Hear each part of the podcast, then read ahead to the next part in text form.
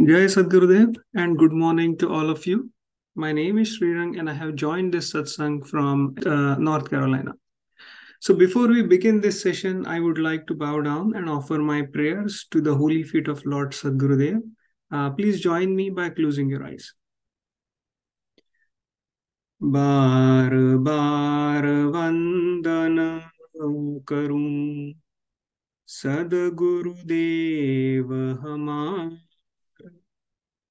यहाँ वहाँ सब ठाम में महिमा अपरम पार। शरण शरण, मैं शरण हूँ। हे गुरु बंदी छोर, मोहे उबारो हे गुरु। यह सौ बार निहो So thank you everyone for joining this uh, satsang. With uh, in current times, uh, you know, our day-to-day life has become busy in fulfilling our physical and mental and social responsibilities. In this fast-paced routine life, the requirements of our soul are often forgotten. So, first of all, I would like to congratulate each one of you for taking some time from your busy schedule to fulfill the requirements of our soul through this satsang. So today we will continue our discussion on Swarved Dohas. Uh, Swarved was written by Sadguru Sadafal Devji Maharaj in his uh, conscious samadhi. Uh, what he has documented in uh, Swarved is his own experiences uh, when he was, you know, um, uh, when he when he sat on the in the Chetan Samadhi. So uh, it is basically uh, duty of every disciple to read and understand Swarved and uh, to basically assist us in this process, we have with us very knowledgeable disciple of Sadgurudev Vijayji with us. Uh, he's also president of uh, North America Institute of Vihangam Yoga, and we have been blessed to uh, hear from him his knowledge uh, and you know his understanding of um, Sadgurudev's uh, knowledge, you know, throughout various satsangs. So over to you, Vijayji. बार बार वंदन करूं सदगुरुदेव हमार यहाँ वहाँ सब ठाम में महिमा अपरम पार। शरण शरण मैं शरण हूँ। हे गुरु बंदी छोर। मोहि उबारो हे गुरु। यह सौ बार निहोर। जन अधीन वंदन करूँ। कहीं विधि की जैसे वार पार की गम नहीं नमो नमो गुरुदेव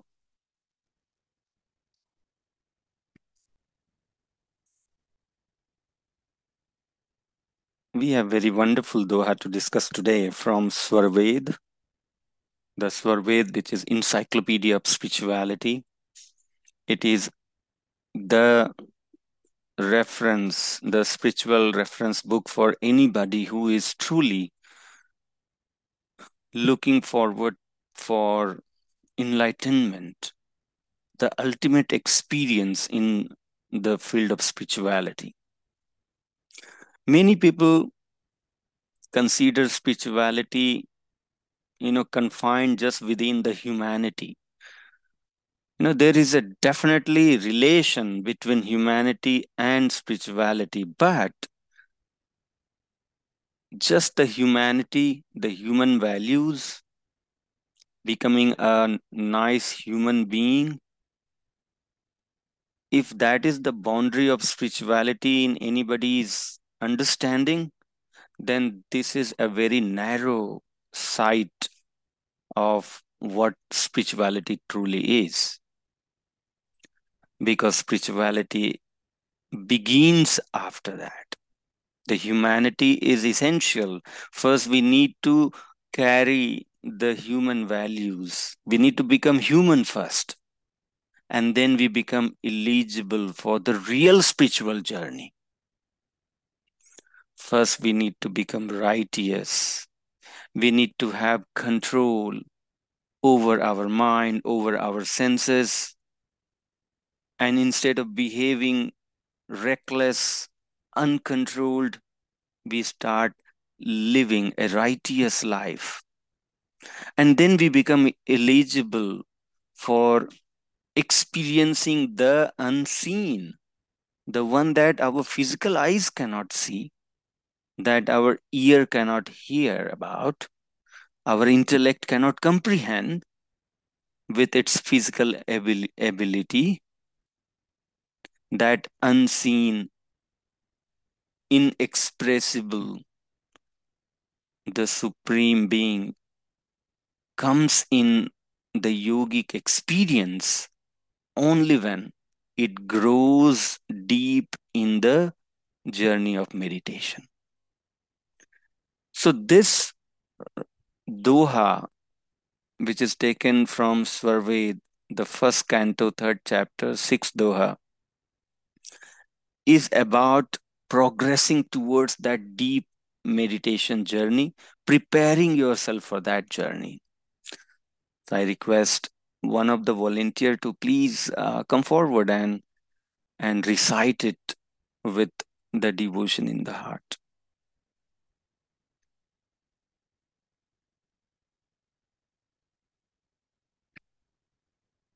Any, anybody, please. Yeah.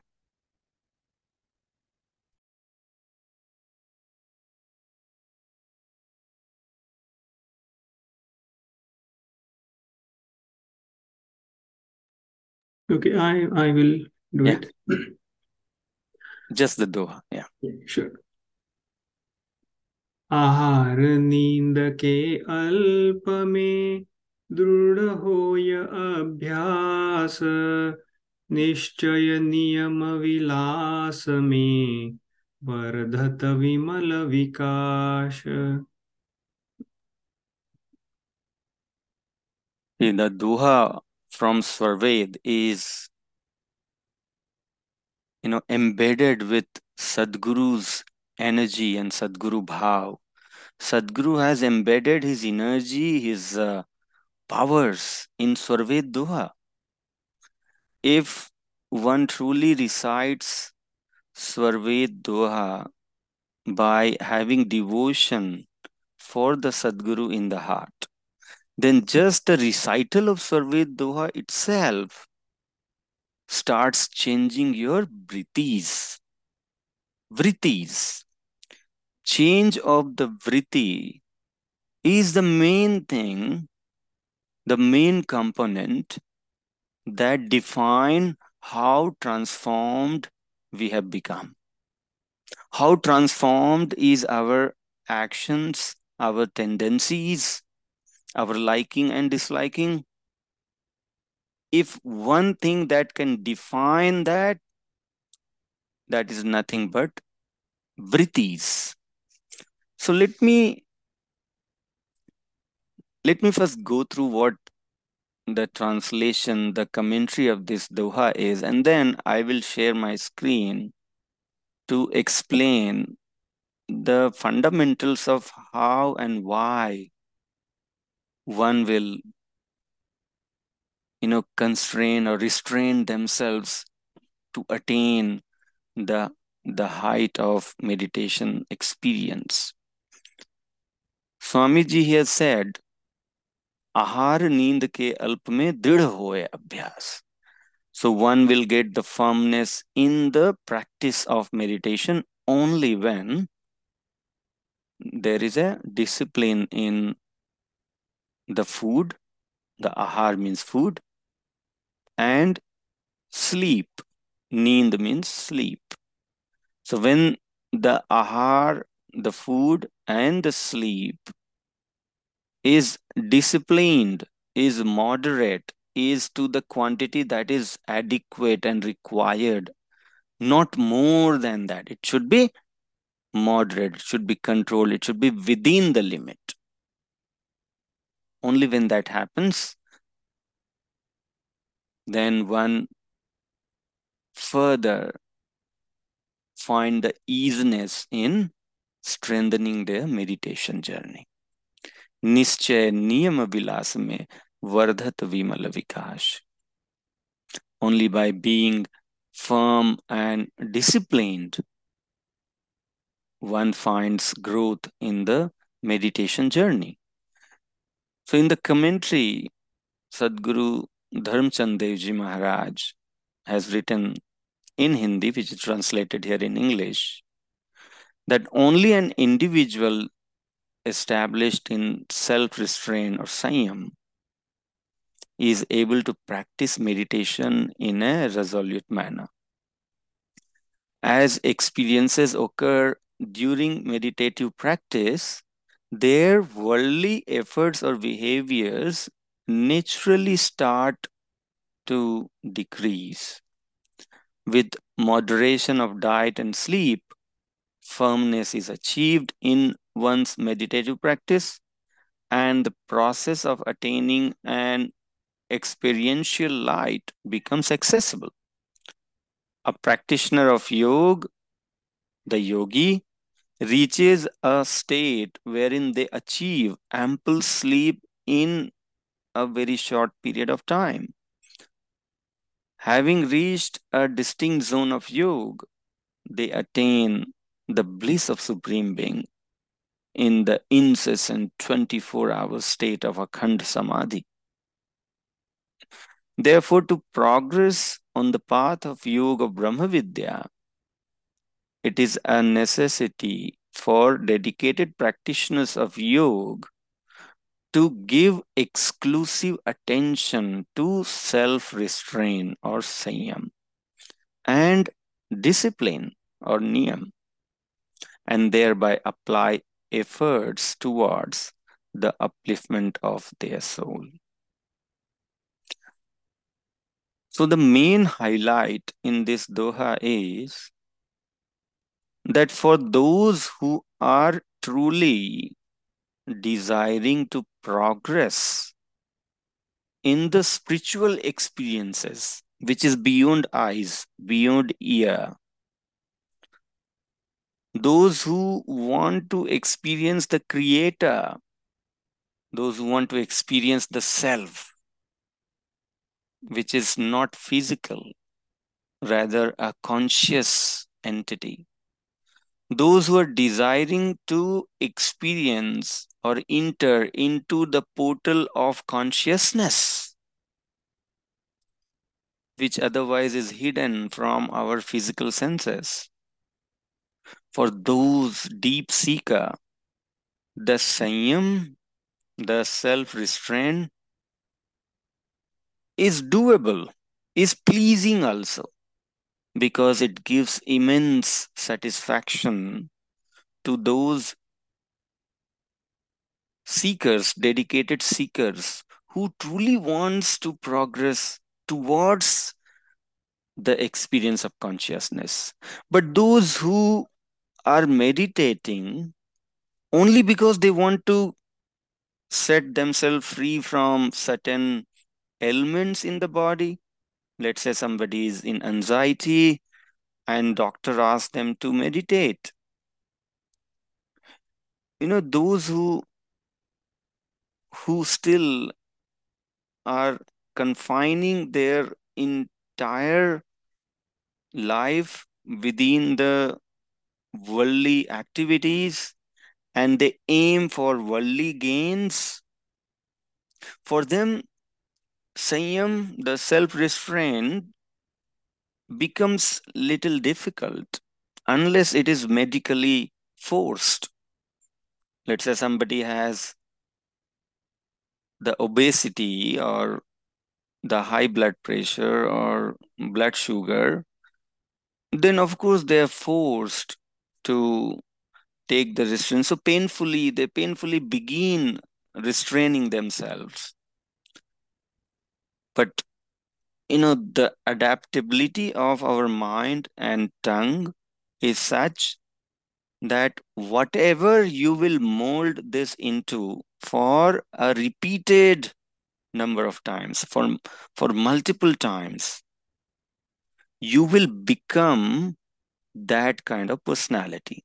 So, one who starts restraining, no matter for whatever reason, whether it is for the medically enforced reason or it is spiritually uh, motivated reason. There is a spiritual motivation or there is a medical enforcement. For whatever reason, if one starts restraining themselves into certain habit, into certain change of routine, and if they do it repeatedly on daily basis, that will change their personality. What you are today is defined by what are the active vrittis which are always rising within your heart from your chitta. The vrittis define your personality, vrittis define your tendencies. Vrittis are those that define what you are likely to do, think, and act. What could be your thought? What could be your actions?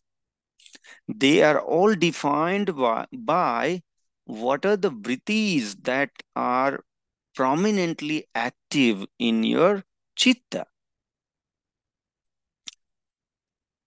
So let me share my screen and just to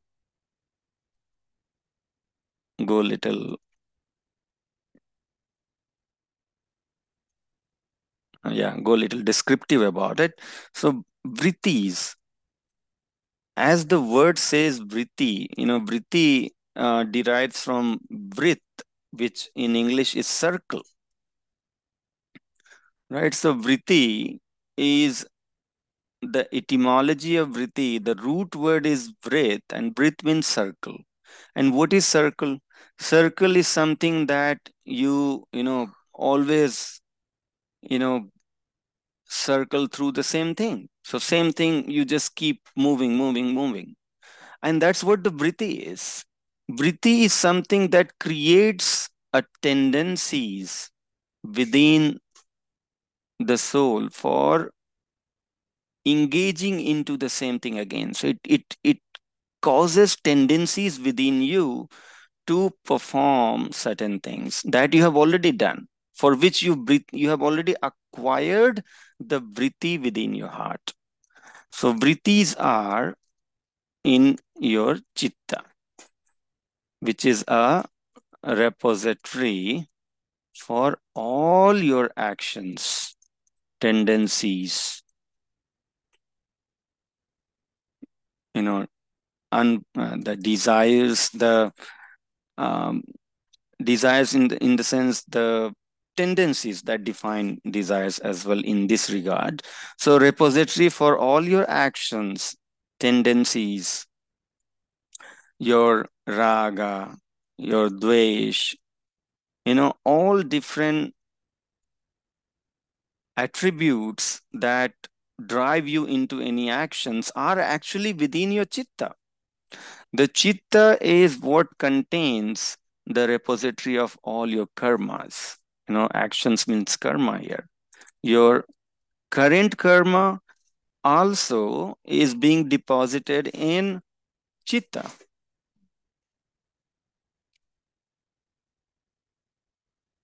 Your chitta is containing all your prior karmas and is also constantly recording your current karma. And whatever the set of karma you engage into, that define what vrittis will be on high rise. So which, so vrittis are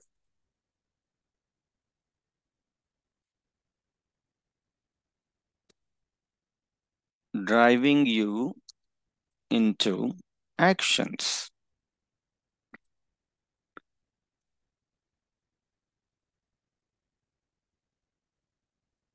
Which vritti will be on rise is defined by the kind of actions you are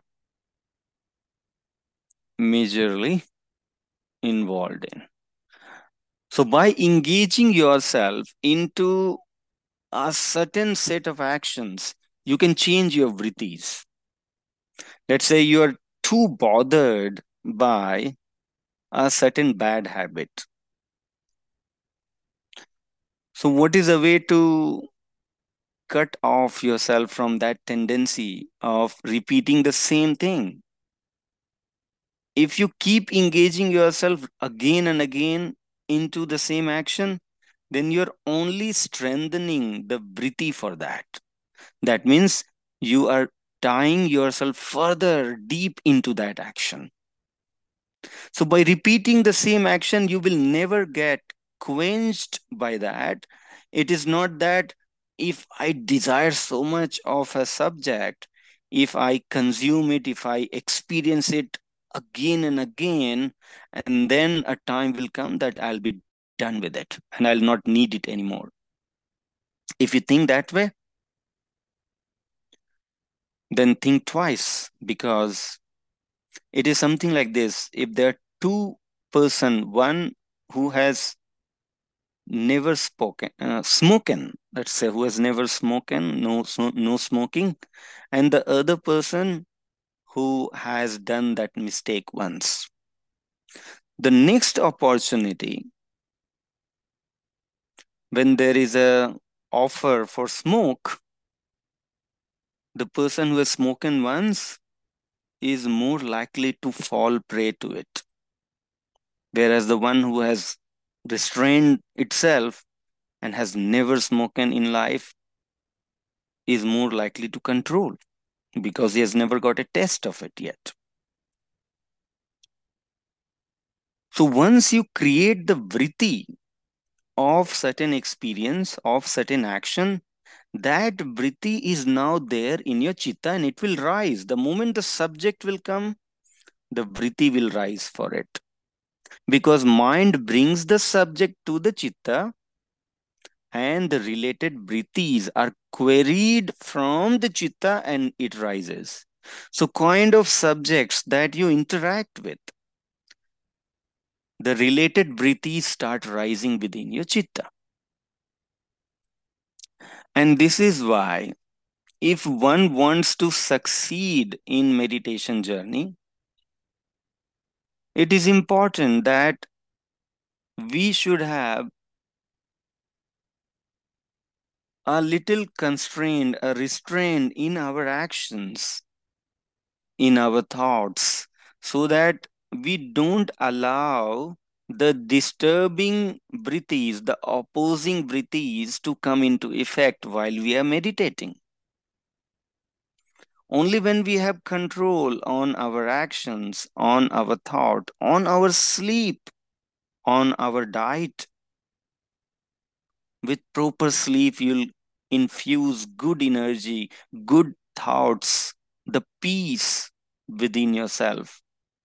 So proper sleep is also essential, but excessive sleep is going to allow the laziness to come over, the tamogun to rise. And when the tamogun will rise within you, then all the vrittis which were tamogun influenced, they will start rising. That's why excessive sleep is also not good. Nor is good when you have excessive food. And that's why Swamiji said that only when you constrain and take moderate food and sleep, you create the right vrittis within yourself. And with the control in food and diet, and with the rise of sattvikta, the sattvic attribute within yourself, you will prepare the right ambience for the growth in meditation and with the restraint in one thing you know just like the bad attributes, the bad virtues are never alone. You know, bad virtues are never alone. It comes in groups. One invites another. If you if you have, let's say, the deep attachment with something, the raga for something, and the moment anybody disturbs you, you know, experiencing the subject, the anger will come. So raga brings anger. Anger brings the bad actions, uncontrolled behavior, and that causes the sins in your life, the fall in your character. So one invites another ill virtue in your life. Similarly, when you start acquiring sattvikta within yourself, even by controlling your food and your sleep, that sattvikta will reflect in various dimension of your character and will start inviting the other good virtues in your life. Just like when you have patience, just the patience will also strengthen you to have control on your anger. So one attribute, one good attributes may, one good attribute may invite or awaken other sets of good attributes. So every small step like this, where for the success in meditation, if you really want to start awakening good virtues within yourself, then begin with good sleep and control on your diet. When you have good sleep and control, good means, means moderate sleep, not less, neither less nor more. So when we begin with the proper sleep and proper diet. And we initially force ourselves into regularity for the meditation. Initially, we have to force. And as we discussed that, our mind is such that you can mold your mind into something. And for molding your mind into something, all you need is to go into repeat repeated action of certain things. When you repeat certain things your mind molds into it.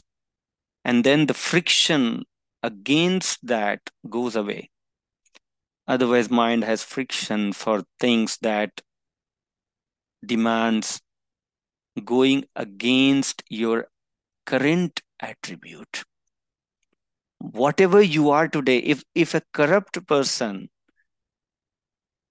if somebody is having the lustful desire, the desire that is not so good, and at that moment, even if you ask him to, hey, come and join satsang, it will not like because it is filled with some unrighteous desires. At that point, it will demand that subject only what it is desiring for.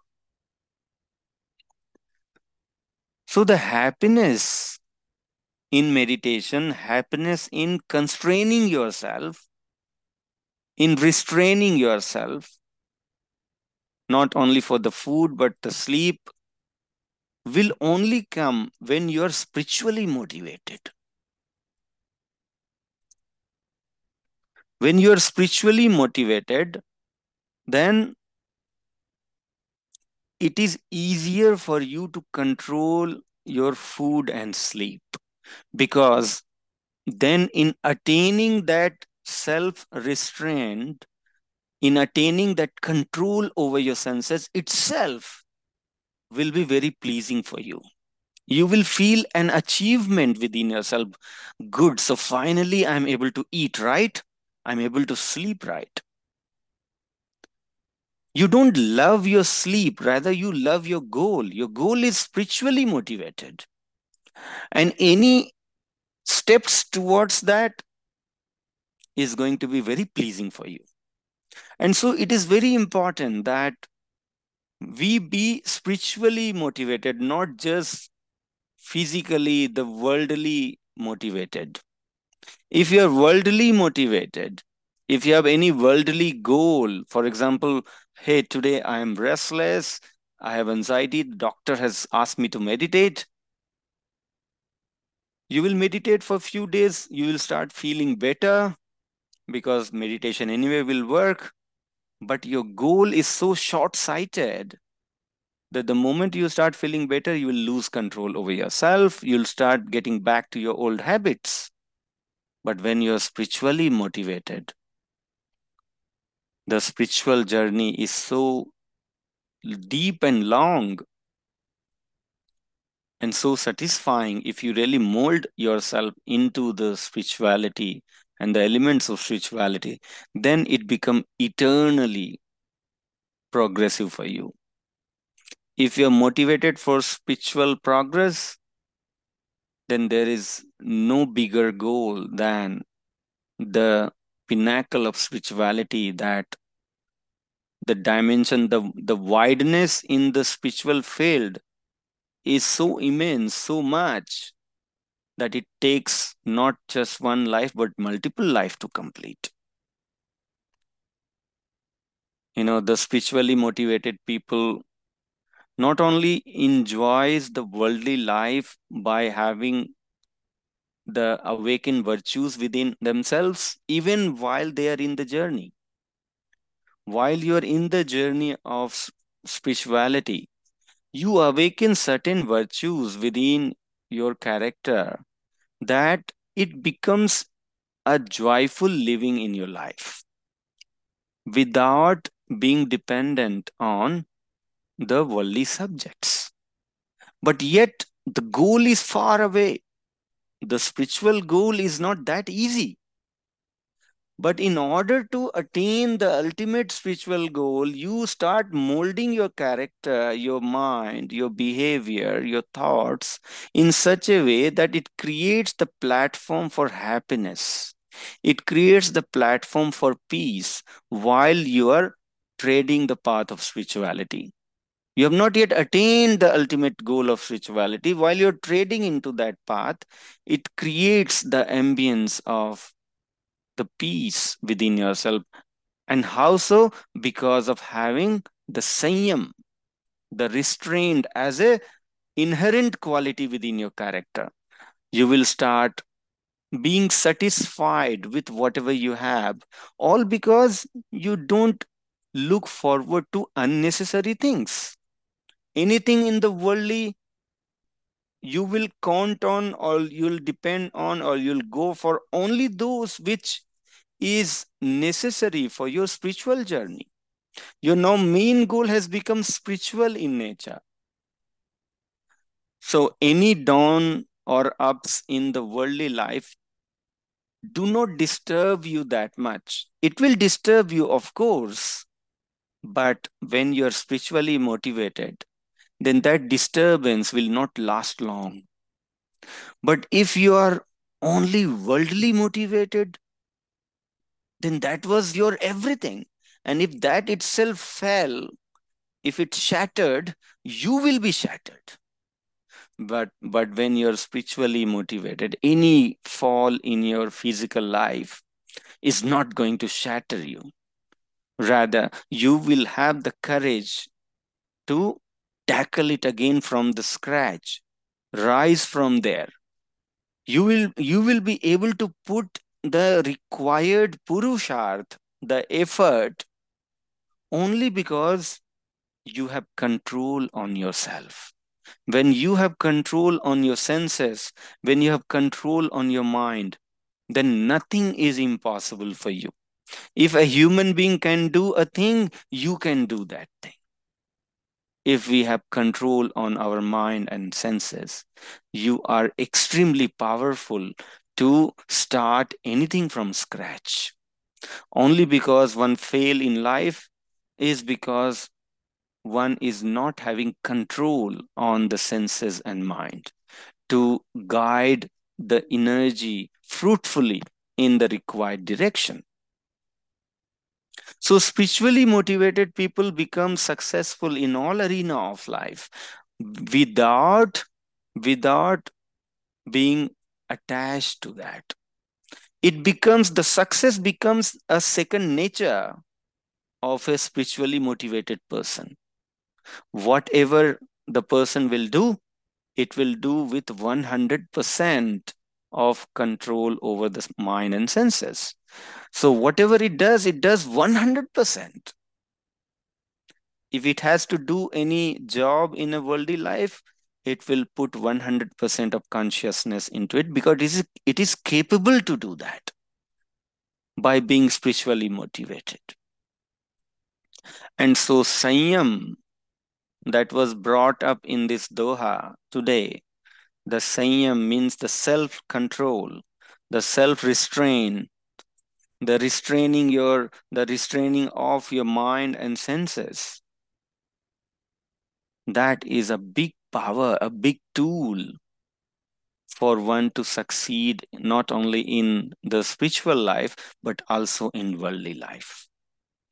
Sadguru Sadafal Devji Maharaj has similarly described various aspects, the various dimensions for the growth in the spiritual field in this epic called Swarved. I highly recommend those who have not yet seen Swarved, have not yet read Swarved. It is high time they go to us.vihangamyoga.org and order Swarved for them. With this, I conclude my thoughts here. Jai Sadgurudev, over to you, Shriyangji.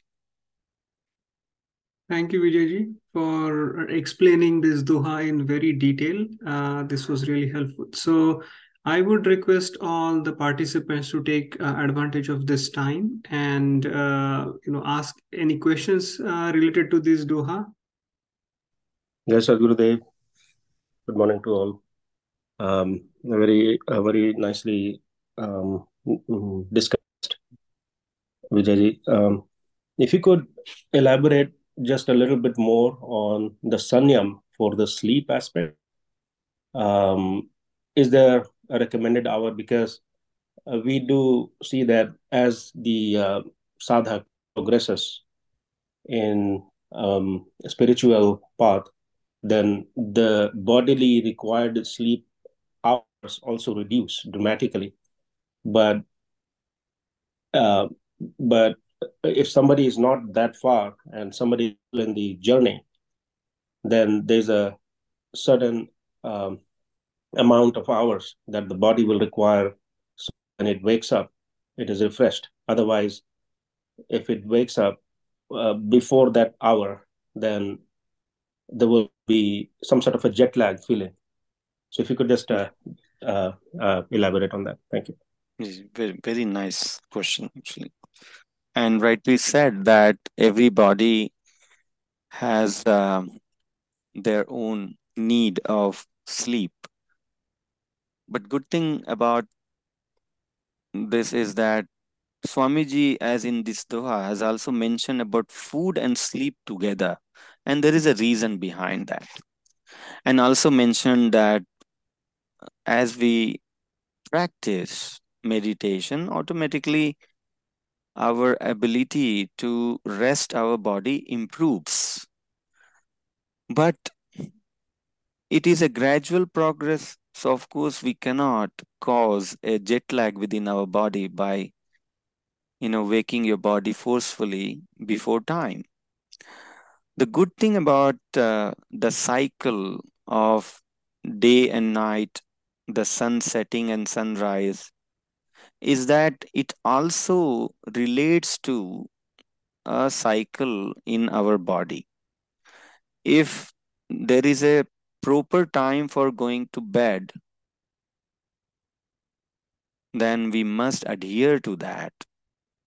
If we don't adhere to the proper time for going to bed, that disturbs our natural cycle of sleep. And that is where you know sometimes even though you spend lot many hours on the bed we do not get fresh because we have disturbed the cycle within our body so the first and foremost part of the sanyam is to adhere to the right schedule for the sleep. That is the first thing. That's why Swamiji has also mentioned in this, in the second line, that Nischay Niyama Vilasame.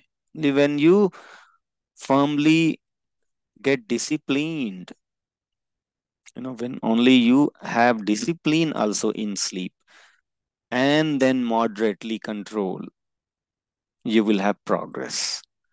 So the first discipline that we need to bring in is to go to bed by around 10 o'clock. Pratmacharya Deji, Sadguru Dharamchand Deji Maharaj has mentioned this, that the best time for going to bed is before 10 o'clock. You know, if you go to bed by 9 o'clock, that is also good. 9, 10 for us who have to sp spend long hours at work, then 10 o'clock is ideal for us. If we go to bed by 10, by 10.30, if we are deep in sleep, then automatically, because we have gone to the bed in the right time of the cycle, we will have better chances of a deeper sleep. And when we have deep sleep, then the body will wake up automatically in the span of six hours moderately you know six sometimes six and a half sometimes five and a half but if you have a better sleep when you go to bed in right time. On an average your body will wake up in about six hours when you're not in the regular practice of meditation. But when you become regular in meditation practice and and the the day your meditation starts progressing into the inner sound which is called anhad you know there are 10 mystical sounds happening in our head the day you start going deeper into that level then your sleep will be further reduced but as Niranjanji rightly said that forcing ourselves uh, for you know getting up from sleep is not a good idea. Rather, what a good idea is to have control on our discipline of going to bed. If you go to bed in right time, you will have good sleep and when your sleep is over we should not overstay on in the bed you know the sanyam comes there that when you're awake, you should be awake. When it's time to go to bed, you should go to bed. We should not be tempted to continue doing something even though it is time to go to bed. So the maintenance of the or adherence of the schedule also comes under Sanyam. One lose Sanyam when they when they are undisciplined. When they are undisciplined meaning they are not in sanyam sanyam means discipline. You can say like that. Discipline and sanyam are correlated so by having discipline in what time you go to bed how much you eat you know the food discipline the food sanyam is about how much you should eat you should read your body that oh when i ate this less i i felt weaker when i ate this much I felt heavy. So we have to moderate it. We have to come to a point where we feel light in our belly. After having meal, we should feel energized, not lazy. So that everybody has their own equations and we have to read our body. But if we discipline ourselves for, uh, you know, having right schedule for sleep and right quantity of food, automatically how much we have to sleep we need to sleep that will get controlled with our regular meditation practice gradually it will start decreasing. Let it happen naturally. We should we just should not overstay. When we are awake we are awake. If we have that discipline that means we are following sanyam. Yeah. Jai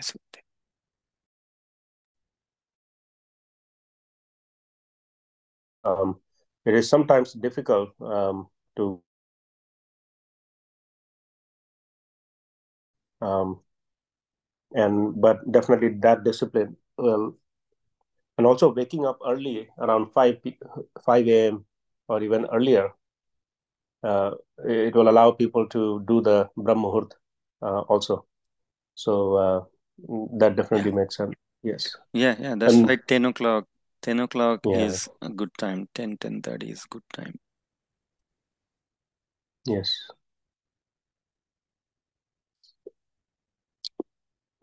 one one uh, I don't know if anybody else has a question. Um, I'll give an opportunity for them to ask. Um, but I have one other question related to Vritti.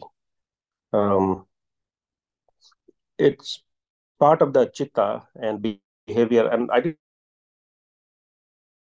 lightning to know that, which totally makes sense because that's why people repeat the same mistake sometimes, multiple times, uh, if they don't become conscious.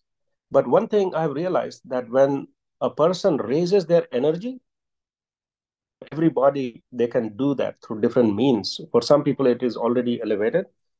Then it seems that they do have a much better control on the vritti. So could you enlighten a little bit on that? I think it's also part of the personal experience uh, that when I somehow Right. raise my level, Hmm. Yeah, then absolutely. Yeah.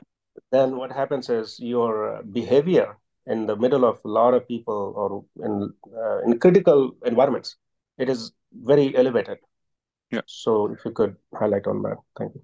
Yeah, this this is a very good point that vrittis are anyway there in our chitta, and based on what subject we interact with, those vrittis will be rising.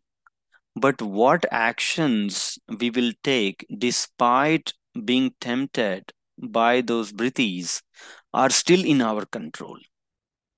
So if our intellect is awake, conscious, then we still have the opportunity to ignore those vrittis and do not get tempted into actions. And this will happen only when we are consciously awake. So, as you said, that somebody who is more conscious, what the consciousness does it when we are conscious, more conscious, meaning we are more alert, we are more vigilant, despite we get certain thoughts which is nothing but deri- derivatives of vrittis you know vrittis give the birth of thought so the thought in mind is driven by the vrittis from chitta. So when we get certain thoughts caused by the vritti from chitta before that thoughts converts into action you have an opportunity to exercise your intellect.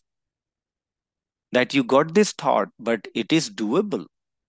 Is it a righteous thought you will be able to give a pause and analyze that thought only when you're consciously awake. So when you're more conscious let's say you're unconscious you know the unconscious meaning that your consciousness is not 100% with your action. You're you're into something and certain vrittis are rising because you're not vigilant about what tendencies you're creating your senses will get into action. This without analyzing the nature of the tendencies.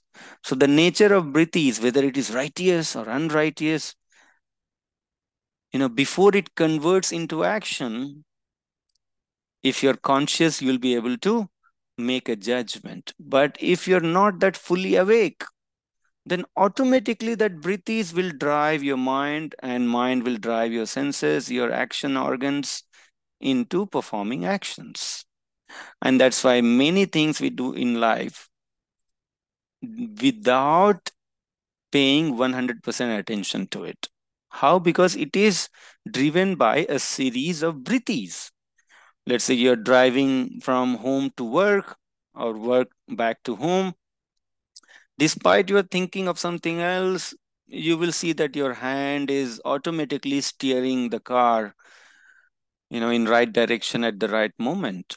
Why? Because you have gone through that many times. So one vritti which is there within your your chitta is having a, a serial connections with other vrittis so one vritti give rise to another vritti that give rise to another that give rise to another. So the moment you come to a turn you know that that experience of a turn gives rise to the next vritti of taking left turn because that is already deposited in your chitta. And that series of vritti is what is called habit. You know you're habituated that every time you encounter that signal you know that from this signal i take left turn so automatically your next vritti of taking left turn will rise within your chitta that will drive your organs of actions into performing that act. And automatically you'll take left turn. You don't need to pay full attention to it because you are not defining your actions. Your vrittis are defining your actions only for creating a new action, new karma in your life, we need to apply our 100% consciousness. But for habituated actions, you don't need to be 100% conscious about it because your actions are driven by your vrittis, your series of vrittis, which are already there in your chitta. And that's why, as you rightly said, that when you are conscious, then you cannot be the victim of vrittis because you can create the opportunity of new action only when you're fully awake, fully conscious. So vritti will ask you to do certain thing habitually, but because you're more conscious, you will decide yes or no. And you can choose to do a new action instead. Only when you're conscious, only when you're awake. So you rightly said that one who is more conscious is more likely to go against vrittis, control vrittis, and do what is right. Yes. Hello, Vijay ji. Uh, you have described uh, vrittis very, very well in detail. Uh, in a second paragraph, could you explain the last sentence a practitioner of yoga reaches a state wherein they achieve ample sleep in a short period of time. And having reached a distinct zone of yoga, they attain the bliss of supreme being in an incessant 24 hour state of akhanda samadhi. Could you explain that part, having controlled the vrittis? Sorry Hello? i was on mute yeah. So yeah so this is a state of jivan mukta samadhi. This is the state where one is already in union with almighty. So while you are in uh, in this human body you have raised your consciousness to have connection with the supreme being and once you are having the flow of bliss from the Almighty to you, you meaning your soul, because your consciousness has established the bridge between Almighty and you for receiving the bliss from Almighty. Once you are in that state, the blissful state of union with Almighty, then 24 hours you are in that state of bliss. And that's why it says they attain the bliss of supreme being 24 hours. And while you're in that blissful state then the resting the body and you having no consciousness during the sleep, they become two distinct things actually. Right now, when we are in disconnected state, when we are not having the enlightenment even about our own self, then when we go into deep sleep, we become fully unconscious. Whereas one who is in 24 hours awakened state, who is in the awakened state of Jivan Mukta Samadhi, who is in 20, who is 24 hours in the bliss of Almighty, he is never in sleep. He just rests the body. Because body and the organs of the body, the functionality, the machinery in the body, they need rest your cells needs to recover from damages. So you give your body the rest but your sensation uh, not the sensation i would say but your consciousness is never at sleep. Your consciousness is never at sleep. Your body is in sleep but you are still consciously experiencing the bliss of almighty. Whereas when we go into deep sleep right now right now the moment you go to deep sleep what happens? We lose our connection with the sensory subjects. And when we lose our connection with the sensory subjects for us the world become dark. We experience nothing when we are in the deep sleep. Not in the dreaming state though. I am saying the deep sleep the deep sleep is a state when the soul disconnects from the mind and mind disconnects from the sensory organs. When the connection is broken, then there is no information, no experiences entering into the system because your senses have become inert. They do not capture any information for you to experience any further. Whereas those who are Jivan Mukta yogi, those who are in 24 hours connection with Almighty, they are consciously always awake. So the body, resting the body, becomes very quick. Uh, uh, very quick, uh, what to say, the, the act for such yogi. It's a very quick act. It just rests the body in few hours the body will rejuvenate because it has no wavering of mind. Only when your mind wavers then there is a turbulence in the body and it takes time for your cells to recover. Why do we sleep by the way? How do we feel fresh when we go to deep sleep? We feel fresh only because the damaged cells have recovered by your deep sleep.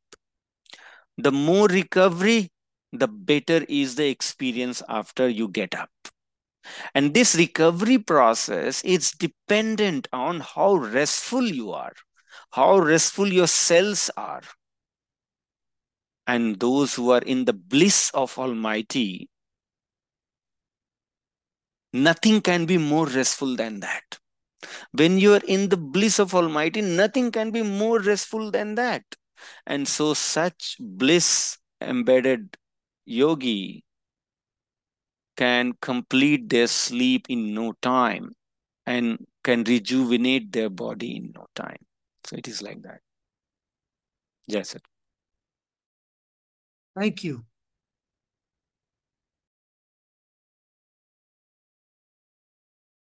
Another question, uh, Vijayji. So, um, so awakened yogi, um, uh, like you mentioned, they um, they are always conscious because they have their chetan karna, which uh, is operating. So they are probably in different avastha also, right? Either in uh, turyatit or apt, one of those two avasthas, is it? Yeah, yeah. they are they are in apt avastha, apt, even beyond okay. turyatit. Yes, yes, yes, yes. beyond but yeah, Apt okay, yes, yeah. absolutely. One, you know, one other question I had was, um, um, in the progression earlier that we had talked about, when the uh, um, um, the final stage of uh, relinquishing the the, the the physical world is when the manomaya kosh dissolves, and also the pranamaya kosh, and and the prana gets dissolved first, and then at the ninth chakra, and man also gets dissolved at the ninth chakra, and uh, what happens to the chitta? Does that go along with those two? Sure. So, first of all, the prana gets dissolved in something called Mahashunya or Mahakash or the the zone of Parmanu Mandal, Mandal, which is different from ninth chakra. Okay, so it's it's little before you can say something like that. So, but yes, uh, first prana gets dissolved, and after that, mind gets dissolved into ninth chakra, the namam chakra, namam Kamal. Once these two are dissolved, the chitta is silent. Chitta is within your body, but what is traveling beyond body is your consciousness, your mind, your consciousness, your breath. It was the journey of three before, and now the other two companion have become silent, and the consciousness alone travels beyond that. So chitta has no role anyways because chitta is not traveling in this progressive journey of meditation. Chitta just stays in the region called heart. The only mobile thing in this body is uh, the mind and also the breath, the prana. So mind and prana goes along with your consciousness and and later in the higher state of meditation, even the mind and prana are left behind and only consciousness travels further. Chitta is just idle, it's inert. It will it will play no role in, in that higher zone because the chitta is functional only when the mind is functional. Chitta is otherwise inert. तीन करण मन से जगे मन अनु एक स्थान all the three other inner organs like chitta, buddhi, intellect, and ahankar, these three inner organs are activated only by the association with the mind. Mind infuses the consciousness into it, and mind brings the consciousness from the soul. So, mind is the carrier of soul's consciousness and it it passes on it passes that charge you know.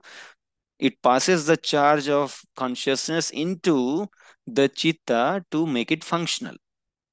But when the mind itself is now detached from the consciousness then mind itself has become uh, non-functional and so the other organs your intellect, your chitta, everything has gone into complete silence because now you are acting on the periphery, on the on the basis of your consciousness. The consciousness alone is in action. You have left all your jad karan. You are now making use of your chetan karan. The conscious mode, conscious means uh, for the experience. Yeah, Jasut. Thank you so much. So what happens to the repository? Like it goes back into the uh, Parmanu, it just kind of... So the, the, the repository in the Chitta will continue to remain in the dormant state unless you have completed your complete journey. You have completed your journey of union with Almighty. The moment you attain union with Almighty, then all your tendencies, all your vrittis in chitta, they burn away. Brahma Vidya chinagi udi lagi karma ghar aag. Karma vasana jar gayi chetana chetana jag. So once you acquire union with Almighty, the the Brahma Vidya, the the the light of supreme being then burns all your tendencies from chitta. It becomes pure. And then you don't act by, uh, by getting driven by the vrittis but you act you perform karma purely by your own consciousness There's no vritti driven karma anymore. It is your consciousness driven karma. Your all actions are done with full consciousness.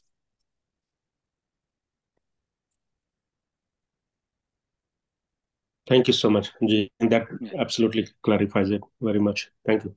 Yeah. Um, I don't know if there's a little time, but I had one other question about the desire. Uh, we know that the soul has the three properties: desire, knowledge, action. But that is in the the intrinsic to the atma. Right. But as it attaches, as it descends and attaches into the uh, the mic world, Mhm. then a separate desire gets created. That Right. so what? How is that desire? Um, that probably is related to the chitta, man, ahamkar, and those things. So Right. then it completely dissociates from the original desire. So if you could just bridge that link, that would be great. Thank you. Yeah, yeah, absolutely. This is also very good question. I'm I'm totally impressed, Niranjanji, that you have been, you know, asking the right questions in all the satsang, and you have definitely transformed your thoughts, your understanding of spirituality very much in line with what Vihangam Yog wants one to understand. I'm very impressed with your progress. Yeah, so desires that the soul gets is driven by the experience. You know, there's a cyclic relation between the desire, action, and knowledge. There's a cyclic relation. What kind of desire will you have? You'll have, let's say, I nobody has heard about Patwatoli. Imagine you have not heard about Patwatoli. Will you ever have desire of Patwatoli? You will never have because you have no experience of it, you have no knowledge of it. Only when you have knowledge, if you get some hint of something, then only you will desire for it. So your desire is driven by knowledge. And how is your knowledge acquired? Knowledge is acquired by engagement, by your actions.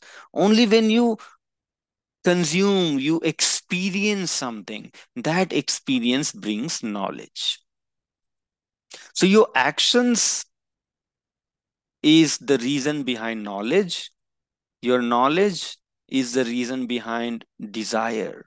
And your desire is the reason behind actions.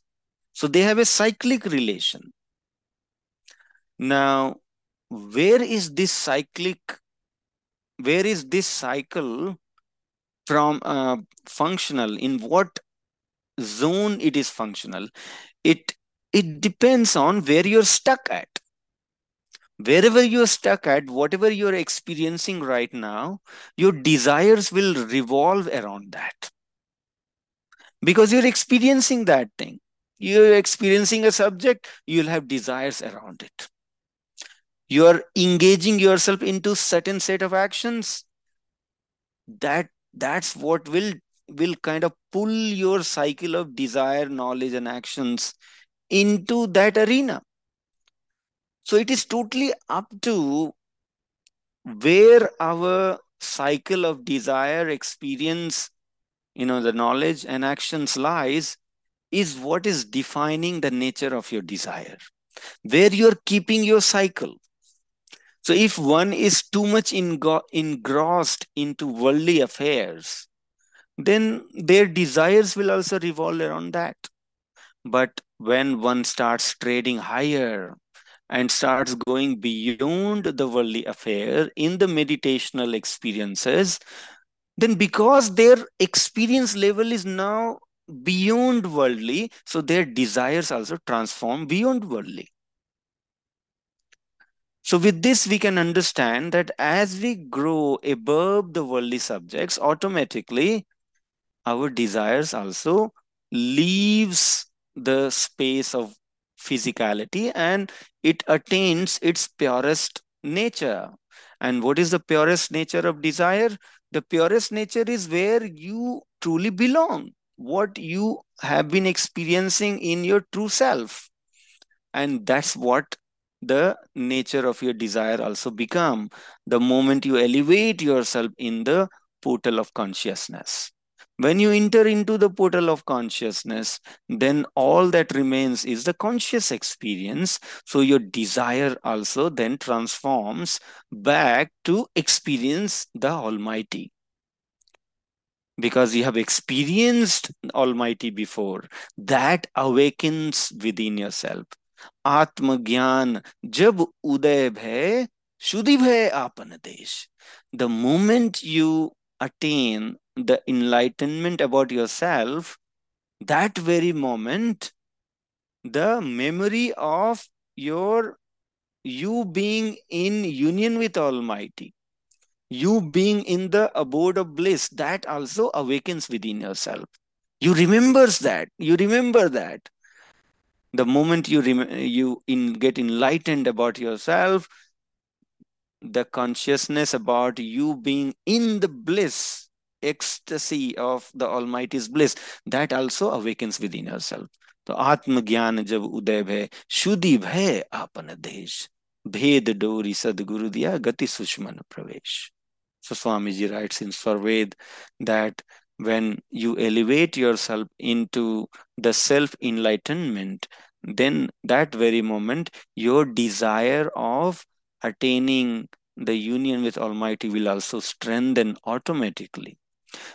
So, in a nutshell, whatever the level of experience we are at, our desires are also constrained within that zone, domain, within that realm. Yes,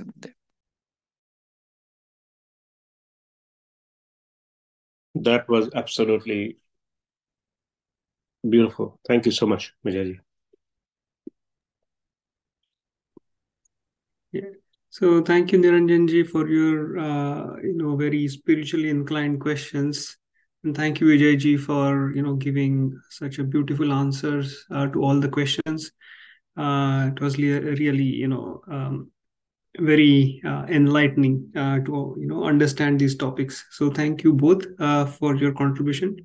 So looking at the time we will move to the next section of this satsang so next section is basically warriors of the week and we all know that the best time to meditate is brahma muhurat which is between 3 a.m to 5 a.m but uh, most of us are uh, not able to take advantage of this time. So to encourage all of us, Navy has started a WhatsApp group called Brahma Muhurat Warriors. Uh, the goal uh, of that group is basically to motivate each disciple uh, to take advantage of this time and make faster spiritual progress.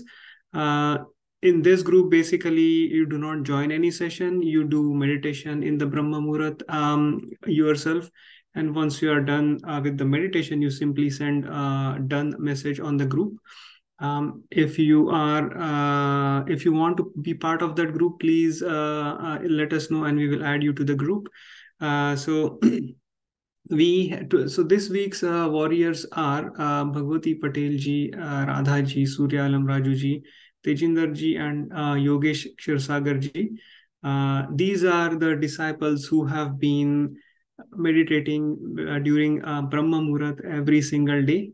Uh, along with them, we have inductees of the week. Uh, these disciples have meditated at least one or more day uh, uh, or more days throughout the week during Brahma Muhurat.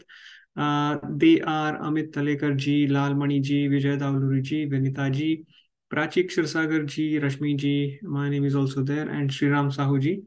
So thank you everyone for encouraging us uh, to stay on the path of spirituality and take advantage of the most pious time for uh, meditation. So, um, you know, I would request everyone to take advantage of this time. Uh, this is the best time to meditate and make faster spiritual progress. So with this, uh, we have come to the last phases of our uh, workshop today. Uh, in this phase, we are going to chant short version of uh, Guru Vandana, Aarti and Shanti part. Vandana is a prayer uh, through which we seek blessings of the Sadguru. Uh, we request well-being, health, wealth, and seek his blessings for spiritual knowledge. So I would request uh, Jessica ji to sing last few lines of Guru Vandana. Over to you, Jessica ji. Jessica Gurudev. Vandana. Prabhu Kalpa Santa Samaja Uttama Sarva Dharma Acharya He.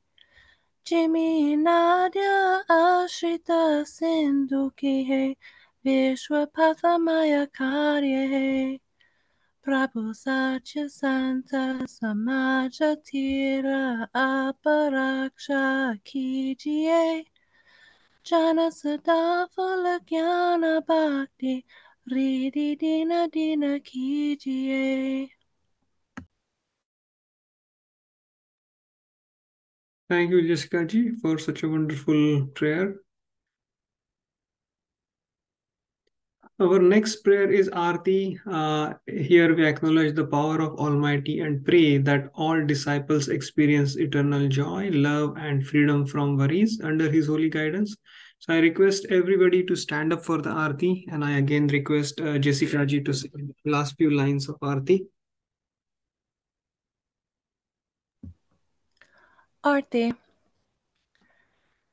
Jai Guru Deva Hare Satguru Deva Hare Shisha Janana Ke Shanche Shana Medora Kare Jo Shanana Miyawe Satapata Pawe Mohamite Jivaka Sukha Shanti Vepawe Dukkha Damite Jagaka Guru Murati Gati Chandrama Sevakanayana Chakor Palaka Palaka Nirakatara He Guru Murati Kiyor Shweta Shweta Maya Shweta He Shweta Shweta Maya Shweta Tina Pada Amrita Bara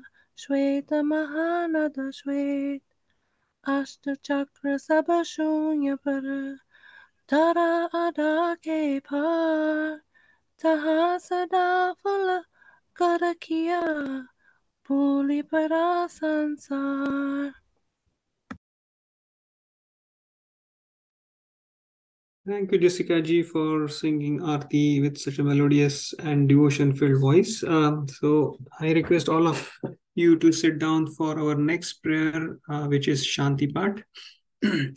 so in the Shanti part, we chant for peace for everyone in this universe. May Sadguru Dev bless the entire cosmos with peace, love, and prosperity. I would again request uh, Jessica ji to recite last few lines of Shanti part. Shanti Path. Hey Prabhu Shanti Ho Shanti Shanti Maya Shanti Shanti Shanti Jana Shanti Ho Purna Shanti Maya Shanti Hey Prabhu Shanti Pradana Kara Durva Ho Sarva Shanti Deva Sada Phala Shanti Maya Shanti Shanti Sukha Shanti Puli Sadguru Deva Ki Thank you, Jessica ji, for wonderfully reciting uh, Guru Vandana Arti, and Shanti part uh, and concluding session in such a devotion-filled voice. So uh, this concludes our today's session, uh, and I would like to thank everybody, um, you know, for their participation. Special thanks to Vijay ji, um, Niranjan ji, uh, ji, Jessica ji, uh, you know, other Niranjan ji, and Geet ji for their support um, and conducting these uh, sessions. Um, I would also request everyone to ponder upon the topic that we discussed today um, and you know try to make a spiritual progress. Uh, so we'll see you all next Sunday at 10:30 a.m. Eastern Standard Time on the same Zoom session. And until then, have a wonderful day ahead. And Jai Sadgurudev to everyone.